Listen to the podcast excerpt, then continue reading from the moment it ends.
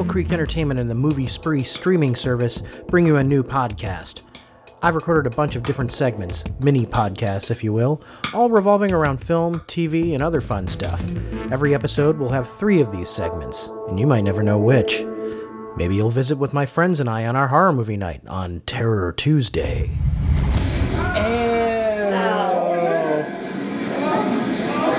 This guy really hates mechanics. Why does he hate mechanics so much? Maybe I'll have an interview or two. You know, this is this is a big watershed moment, I think, for uh, a lot of Asian American actors. Um, have you been asked to do, and I feel you will know what I'm talking about, the accent? I have. And some actors, uh, Asian actors out there, won't do them anymore. They won't. Yeah. They won't audition for them. Yeah. I have done them. I still will do them.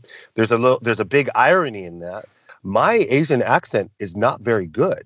Mm. Maybe I'll get a visit from film curator and adventurer, Big Slim McGroovy.